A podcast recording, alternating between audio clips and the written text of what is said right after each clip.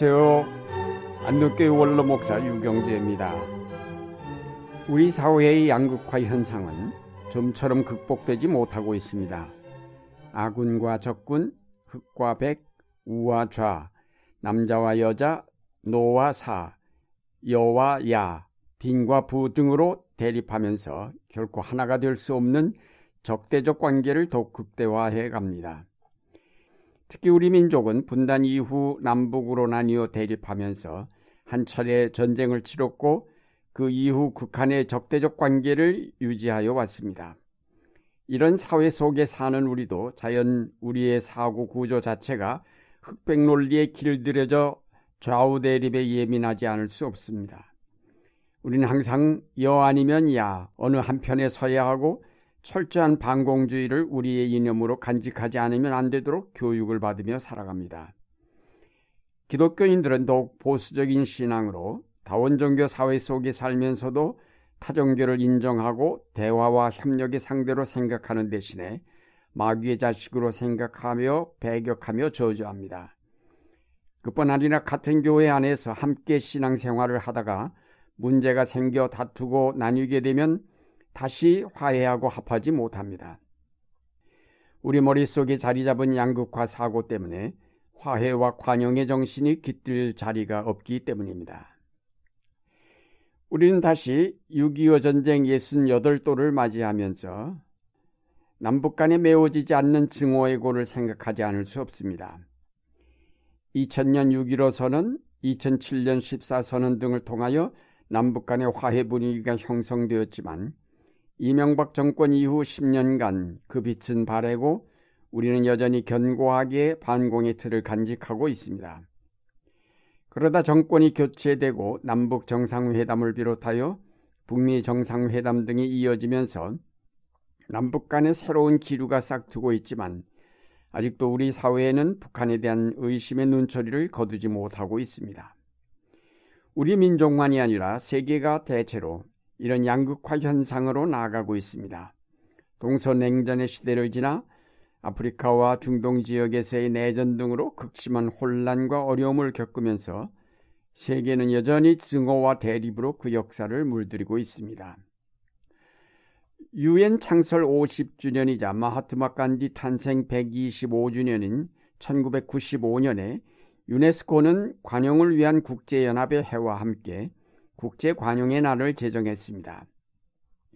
유엔이 관용의 날을 제정한 것은 특정 민족과 인종이 우월하다는 인종주의, 자민족 중심주의, 극단적 민족주의, 외국인 혐오증, 종교적 적대 등을 완화 내지 극복하고자 함이었지만 이런 현상은 날이 갈수록 더욱 심화될 뿐입니다. 유네스코는 관용을 편견과 독단으로부터의 자유라고 하였으며 타인에 대한 선입견 없는 긍정적 태도라고 풀이하였습니다. 또 개인적 차이와 문화적 다양성을 인정하는 것이며 남의 권리와 자유를 존중하는 것이라고 설명합니다. 유엔 총회에서 채택된 결의문은 모든 인간은 똑같이 존엄하지만 재능이나 신념 또는 신앙 등은 다를 수 있다. 이러한 개인적 차이야말로 개인과 고유의 문명을 풍성하게 하는 요인이라고 규정하면서 누군가를 배제하려는 행동 규범을 피하는 것이 관용이라고 풀이하였습니다. 지금의 세계는 절실하게 관용이 필요한 세계입니다. 로마서 12장 14절 말씀에 관용의 정신이 잘 드러나 있습니다. 여러분을 박해하는 사람들을 축복하십시오. 축복하고 저주하지 마십시오. 나와 다른 신앙을 가졌다고 해서 교회를 핍박할 때 그 사람들을 미워하고 저주할 것이 아니라 오히려 축복하라는 권면입니다. 미워하는 마음이 폐쇄적이라면 축복하는 마음은 열린 마음입니다. 우리가 타 종교에 대해서 열린 마음을 갖는다고 하여 그 종교의 신앙이나 교리를 수용한다는 것은 아닙니다. 함께 진리를 찾아가는 구도자요 순례자로 인정하는 것뿐입니다. 이것이 바로 관용의 정신입니다. 15절에 기뻐하는 사람들과 함께 기뻐하고 우는 사람들과 함께 울라고 하였습니다. 이 역시 관용의 정신을 강조하고 있는 말씀입니다. 16절에 보면 서로 한 마음이 되고 교만한 마음을 품지 말고 비천한 사람들과 사귀고 스스로 지혜가 있는 채 하지 마십시오라고 하였습니다.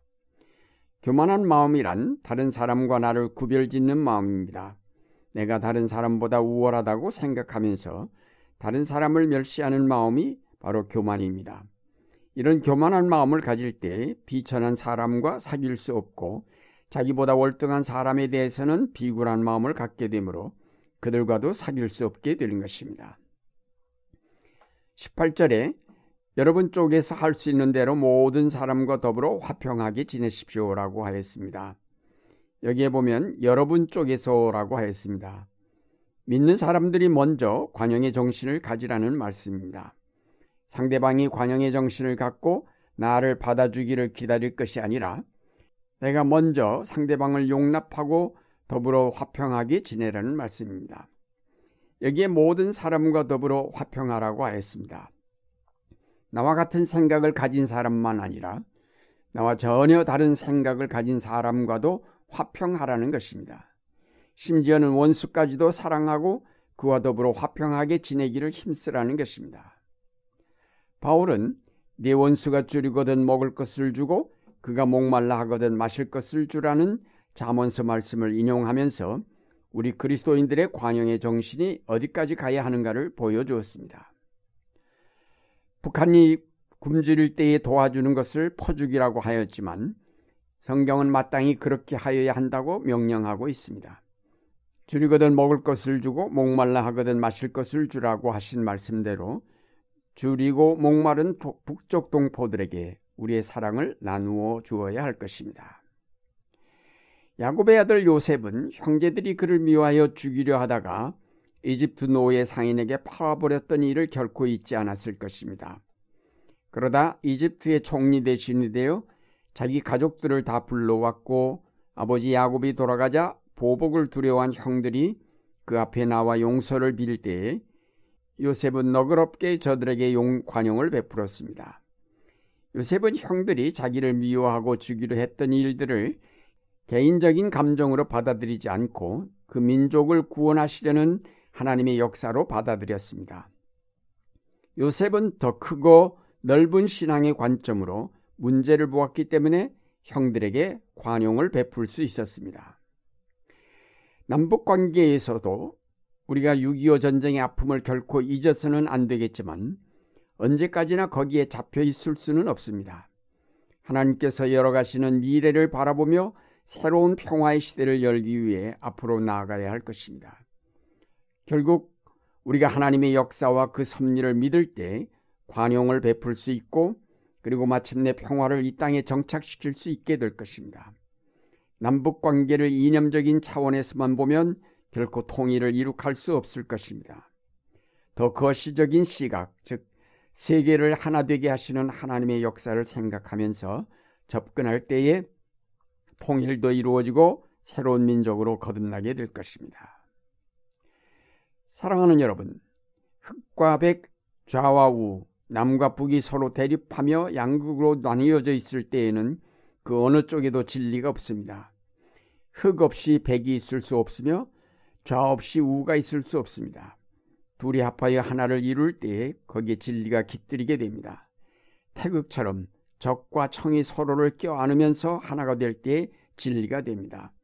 이것이 관용이며 거기에 진정한 평화가 있게 됩니다.